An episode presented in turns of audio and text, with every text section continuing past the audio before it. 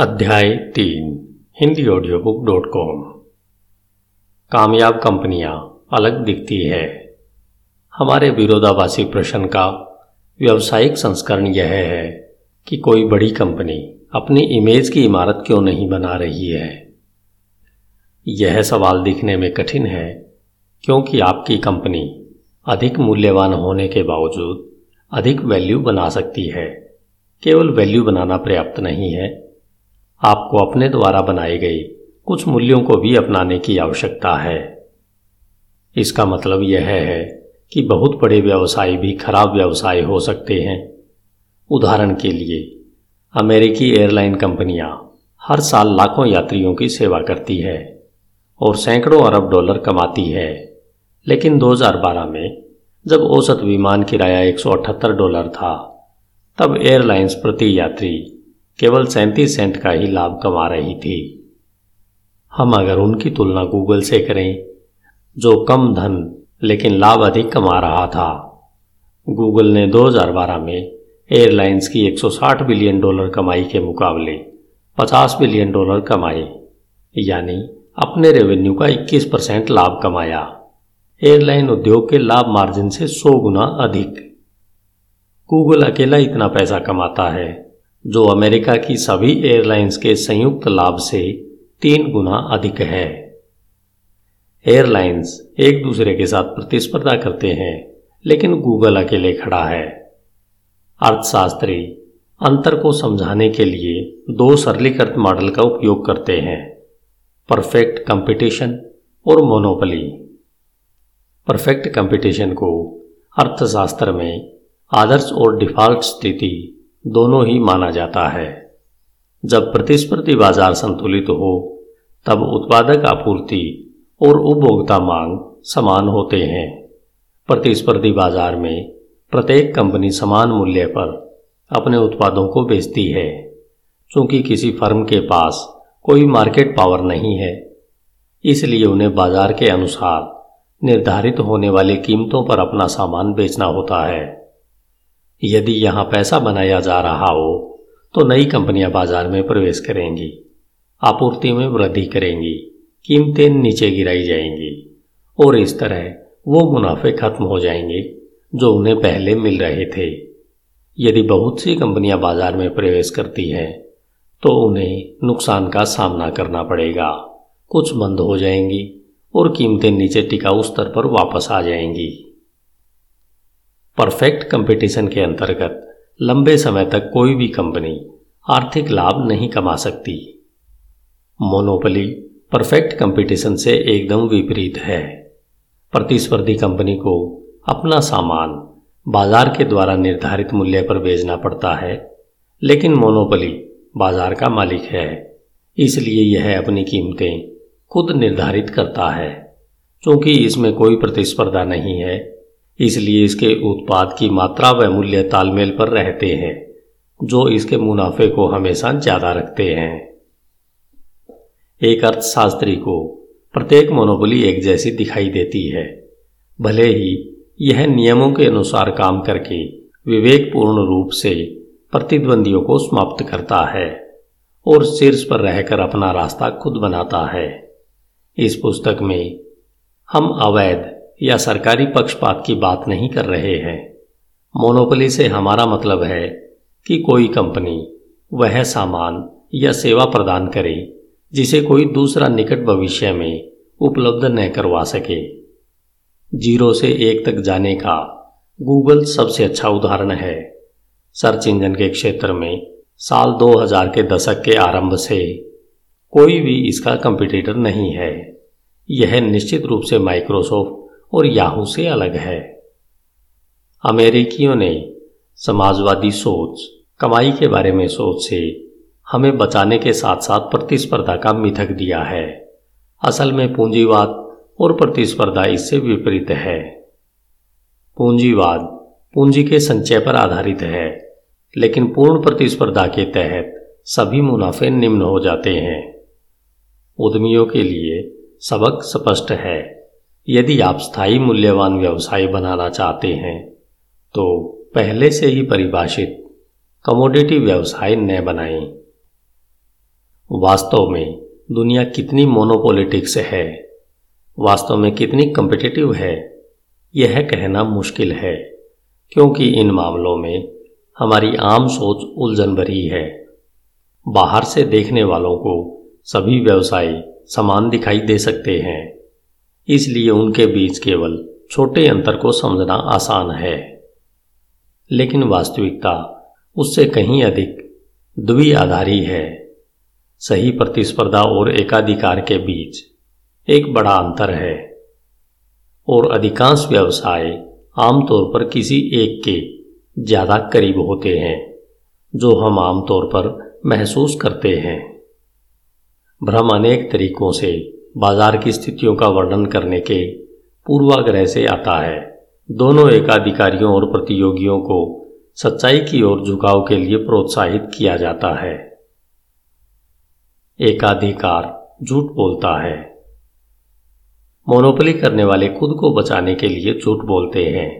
वे जानते हैं कि अगर उनके इस एकाधिकार के बारे में ज़्यादा बात की जाए तो ऑडिट, खातों की जाँच और अन्य तरीके के कागज़ी हमले किए जा सकते हैं। चूँकि वे चाहते हैं कि उनके मोनोपोली मुनाफे को निरंतर जारी रखा जाए, वे अपने एकाधिकार को छिपाने के लिए जो कुछ भी कर सकते हैं, आमतौर पर अपनी प्रतिस्पर्धा की शक्ति का प्रयोग करके भी कर सकते हैं। इस बारे में सोचें कि गूगल अपने व्यवसाय के बारे में कैसे बात करता है।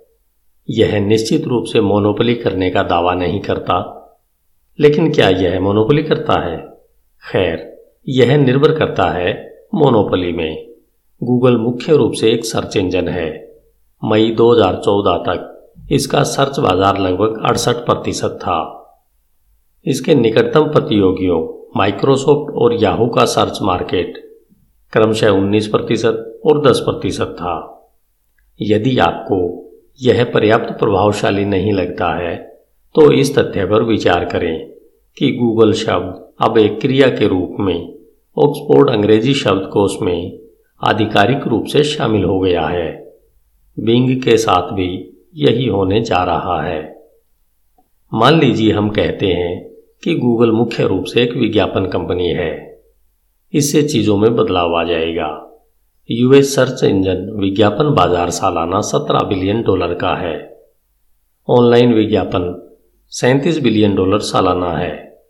पूरा यूएस विज्ञापन बाज़ार 150 बिलियन डॉलर है और वैश्विक विज्ञापन बाज़ार चार बिलियन डॉलर का है। तो अगर गूगल ने पूरी तरह से यूएस सर्च इंजन विज्ञापन का एकाधिकार किया है तो यह वैश्विक विज्ञापन बाज़ार का सिर्फ़ तीन पॉइंट चार परसेंट होगा। इस तरह से गूगल विश्व प्रतिस्पर्धा में एक छोटे से खिलाड़ी की तरह दिखाई देगा। क्या होगा यदि हम गूगल को एक प्रौद्योगिकी कंपनी के रूप में देखें? यह काफ़ी सही भी लगता है। अपने सर्च इंजन के अलावा, गूगल दर्जनों अन्य सॉफ्टवेयर उत्पाद बनाता है।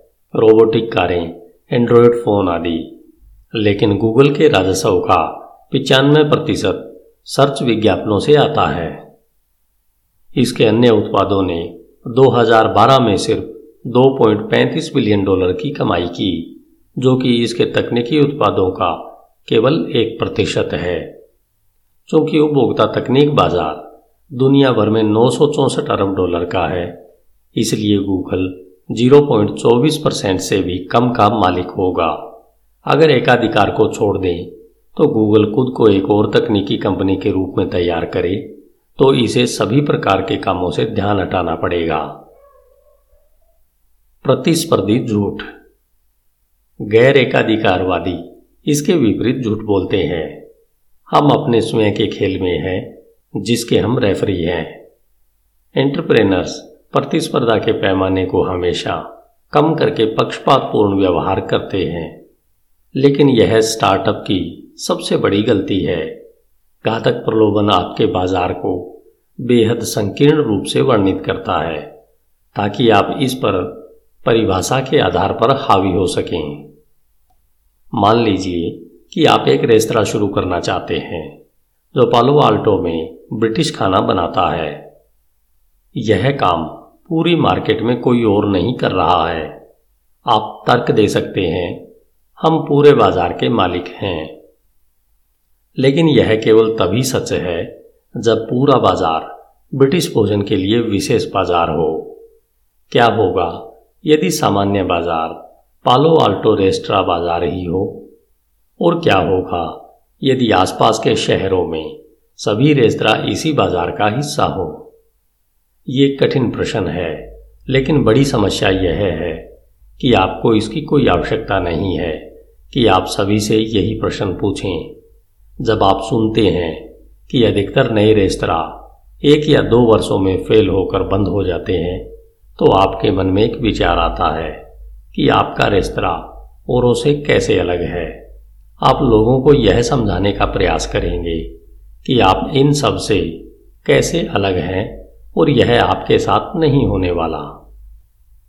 साल 2001 में पेपाल के मेरे सहकर्मी और मैं अक्सर कास्त्रो स्ट्रीट के माउंटेन व्यू में दोपहर का भोजन करने जाते थे।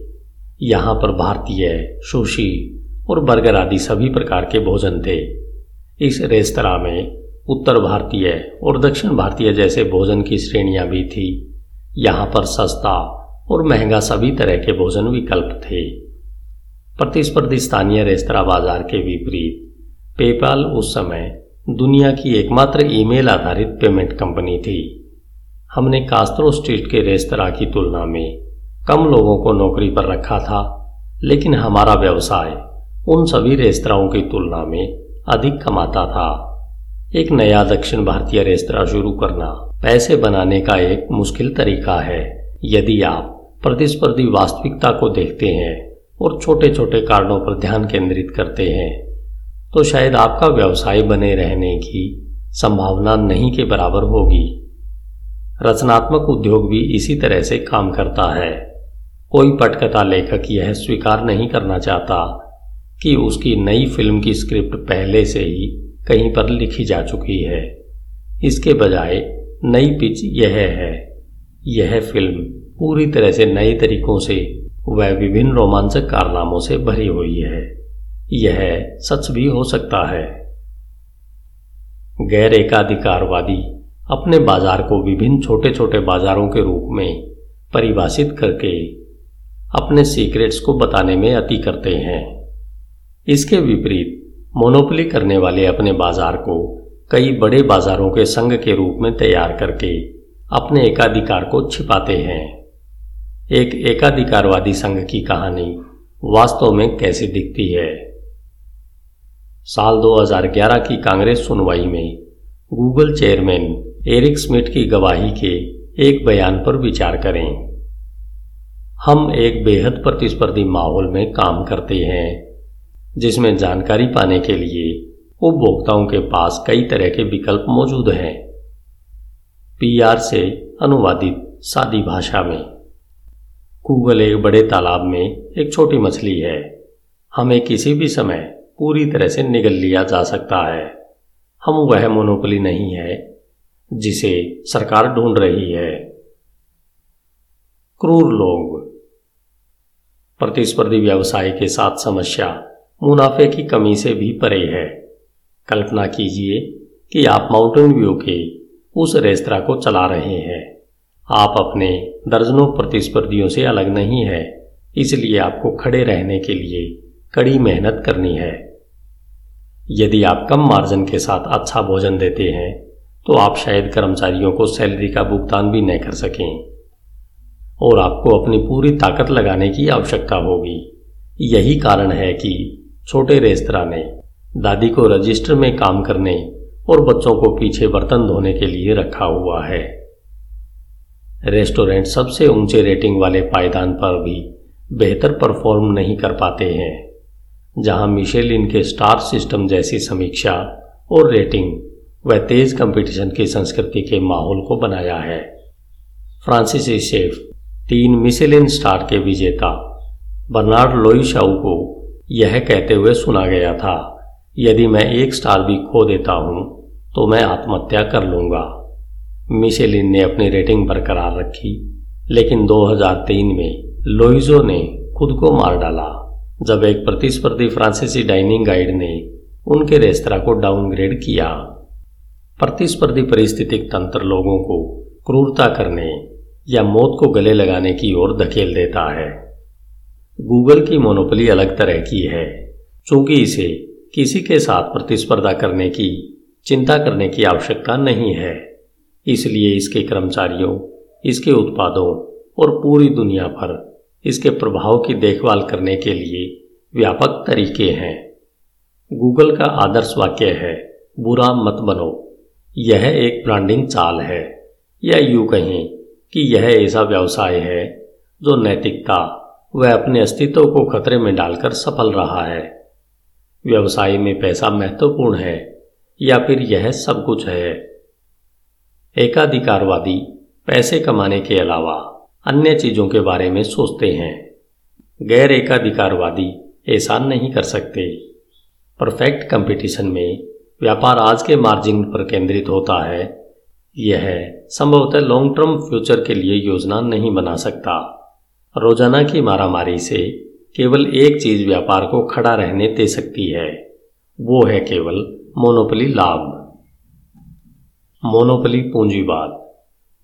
सबके लिए आंतरिक मोनोपली अच्छी है, लेकिन बाहर के बारे में क्या? क्या समाज के बाकी हिस्सों में बुरे लाभ आते हैं? असल में हाँ। लाभ ग्राहकों के पर्स से बाहर आते हैं, और इसलिए मोनोपली दूध करने लायक है। लेकिन केवल ऐसी दुनिया में जहाँ कुछ भी नहीं बदलता है। एक स्थिर दुनिया में मोनोपली सिर्फ़ एक कमाई का तरीका है। यदि आप किसी चीज़ के लिए बाज़ार को अपने घेरे में लेते हैं तो आप कीमत को बढ़ा सकते हैं। दूसरों को आपसे खरीदने के अलावा दूसरा कोई विकल्प नहीं होगा। मशहूर बोर्ड गेम के बारे में सोचें। खिलाड़ी खिलाड़ियों के आसपास घूमते हैं। बोर्ड कभी नहीं बदलता है। एक बेहतर प्रकार की रियल एस्टेट की खोज करके जीतने का कोई तरीका नहीं है। गुणों के मूल्य हर समय तय किए जाते हैं, इसलिए आप उन्हें अपनाने की कोशिश कर सकते हैं। लेकिन जिस दुनिया में हम रहते हैं, वह गतिशील है। नई और बेहतर चीज़ों का आविष्कार करना संभव है। क्रिएटिव एकाधिकारवादी दुनिया में नई खोजों के द्वारा ग्राहकों को अधिक विकल्प देते हैं। समाज के बाकी हिस्सों के लिए ही नहीं, बल्कि वे इसे बेहतर बनाने के लिए एक शक्तिशाली इंजन की तरह काम करते हैं। यहाँ तक कि सरकार भी यह जानती है। यही कारण है कि इसके विभागों में से एक नए आविष्कारों को पेटेंट देकर मोनोपली बनाने के लिए कड़ी मेहनत करता है और दूसरा उन पर अविश्वसनीय मामलों पर मुकदमा चलाकर शिकार करता है। यह पूछना संभव है कि किसी को भी मोबाइल सॉफ्टवेयर डिज़ाइन की तरह कुछ सोचने के लिए वास्तव में कानूनी रूप से लागू करने योग्य एकाधिकार से सम्मानित किया जाना चाहिए। लेकिन यह स्पष्ट है कि आईफोन डिज़ाइन, उत्पादन और विपणन से एप्पल के मोनोपली लाभ की तरह कुछ अधिक लाभ पैदा करने का इनाम कृत्रिम नहीं है। ग्राहकों को वास्तव में स्मार्टफ़ोन प्राप्त करने के लिए ज़्यादा पैसों का भुगतान करने का विकल्प था, जिसने वास्तव में काम किया। नए एकाधिकार की गतिशीलता स्वयं बताती है कि पुराने एकाधिकार इनोवेशन क्यों नहीं करते हैं। एप्पल के आईओएस के साथ मोबाइल कंप्यूटिंग के जन्म ने माइक्रोसॉफ्ट के दशक के लंबे ऑपरेटिंग सिस्टम वर्चस्व को नाटकीय रूप से कम कर दिया है। इससे पहले 60 और 70 के दशक में आईबीएम ने हार्डवेयर मोनोपली को माइक्रोसॉफ्ट के सॉफ्टवेयर मोनोपली द्वारा पीछे छोड़ दिया गया था। बीसवीं शताब्दी में एटीएनटी के पास टेलीफोन सेवा पर मोनोपली थी। लेकिन अब किसी को भी, किसी भी प्रदाता से सस्ती सेलफोन योजना मिल सकती है। यदि मोनोपली व्यवसायों की प्रवृत्ति प्रगति को रोकती है तो वे खतरनाक होंगे और हम उनका विरोध करेंगे। लेकिन प्रोग्रेस का इतिहास, निर्भरताओं की जगह, बेहतर मोनोपली व्यवसायों का इतिहास है। मोनोपली प्रोग्रेस को चलाते हैं, क्योंकि वर्षों या यहाँ तक कि दशकों तक मोनोपली लाभ के साथ साथ इनोवेशन करने के लिए शक्तिशाली प्रोत्साहन देता है। मोनोपली इनोवेशन को सुरक्षित रख सकते हैं, क्योंकि मुनाफा उन्हें लंबी अवधि की योजना बनाने और महत्वाकांक्षी अनुसंधान परियोजनाओं को वित्त पोषित करने में सक्षम बनाता है। वे यह भी जानते हैं कि प्रतियोगिता से बाहर हुई कंपनियों के सपने टूट जाते हैं। अर्थशास्त्री, प्रतियोगिता को एक आदर्श तरीके के रूप में मानने के प्रति जुनूनी क्यों है? यह इतिहास का एक अवशेष मात्र है। अर्थशास्त्रियों ने 19वीं शताब्दी के भौतिकविदों के काम से गणितीय गणना की नकल बनाई है। वे व्यक्तियों और व्यवसायों को अलग अलग रूप में देखते हैं, न कि अद्वितीय रचनाकारों के रूप में देखते हैं। उनके सिद्धांत परफेक्ट कंपटीशन की संतुलन स्थिति का वर्णन करते हैं, क्योंकि मॉडल के लिए यह आसान तरीका है। यह बेहतरीन बिज़नेस का प्रतिनिधित्व नहीं करता है, लेकिन यह जानने लायक है कि 19वीं शताब्दी की भौतिकी द्वारा भविष्यवाणी की जाने वाली दीर्घकालीन संतुलन एक ऐसा विचार था, जिसमें सभी ऊर्जा समान रूप से वितरित की जाती है और सब कुछ आराम के लिए किया जाता है, जिसे ब्रह्मांड का गर्मी से अंत भी कहा जा सकता है। थर्मोडाइनामिक्स पर जो कुछ भी आपका विचार है, यह एक शक्तिशाली रूपक है। व्यवसाय में संतुलन का मतलब स्टेसिस है और स्टेसिस का मतलब मौत है। यदि आपका उद्योग प्रतिस्पर्धी संतुलन में है तो आपके व्यवसाय के अंत से दुनिया में कोई फ़र्क नहीं पड़ने वाला। कुछ अन्य निर्विवाद प्रतियोगी हमेशा आपकी जगह लेने के लिए तैयार रहेंगे। सही संतुलन उस शून्य का वर्णन कर सकता है जो अधिकांश ब्रह्मांड में है। यह कई व्यवसायों को भी चित्रित कर सकता है, लेकिन हर नई रचना या खोज संतुलन से दूर होती है। आर्थिक सिद्धांत के बाहर वास्तविक दुनिया में हर व्यवसाय वास्तव में इस हद तक सफल होता है कि यह कुछ अलग नहीं कर सकता है। मोनोपली भी अपवाद नहीं है। मोनोपली हर सफल व्यवसाय में होती है। टल्स्टाई ने कहा है कि सभी खुश परिवार समान है। प्रत्येक दुखी परिवार अपने तरीके से नाखुश है। व्यवसाय में यह विपरीत है। सभी कामयाब कंपनियाँ अलग अलग हैं। प्रत्येक एक अनूठी समस्या को हल करके मोनोपली प्राप्त करती है। सभी असफल कंपनियाँ समान हैं। वे प्रतिस्पर्धा से बचने में नाकाम रहती है। धन्यवाद। Hindi audio book dot com. आइए चलते हैं अध्याय चार की ओर। आपका दिन शुभ हो।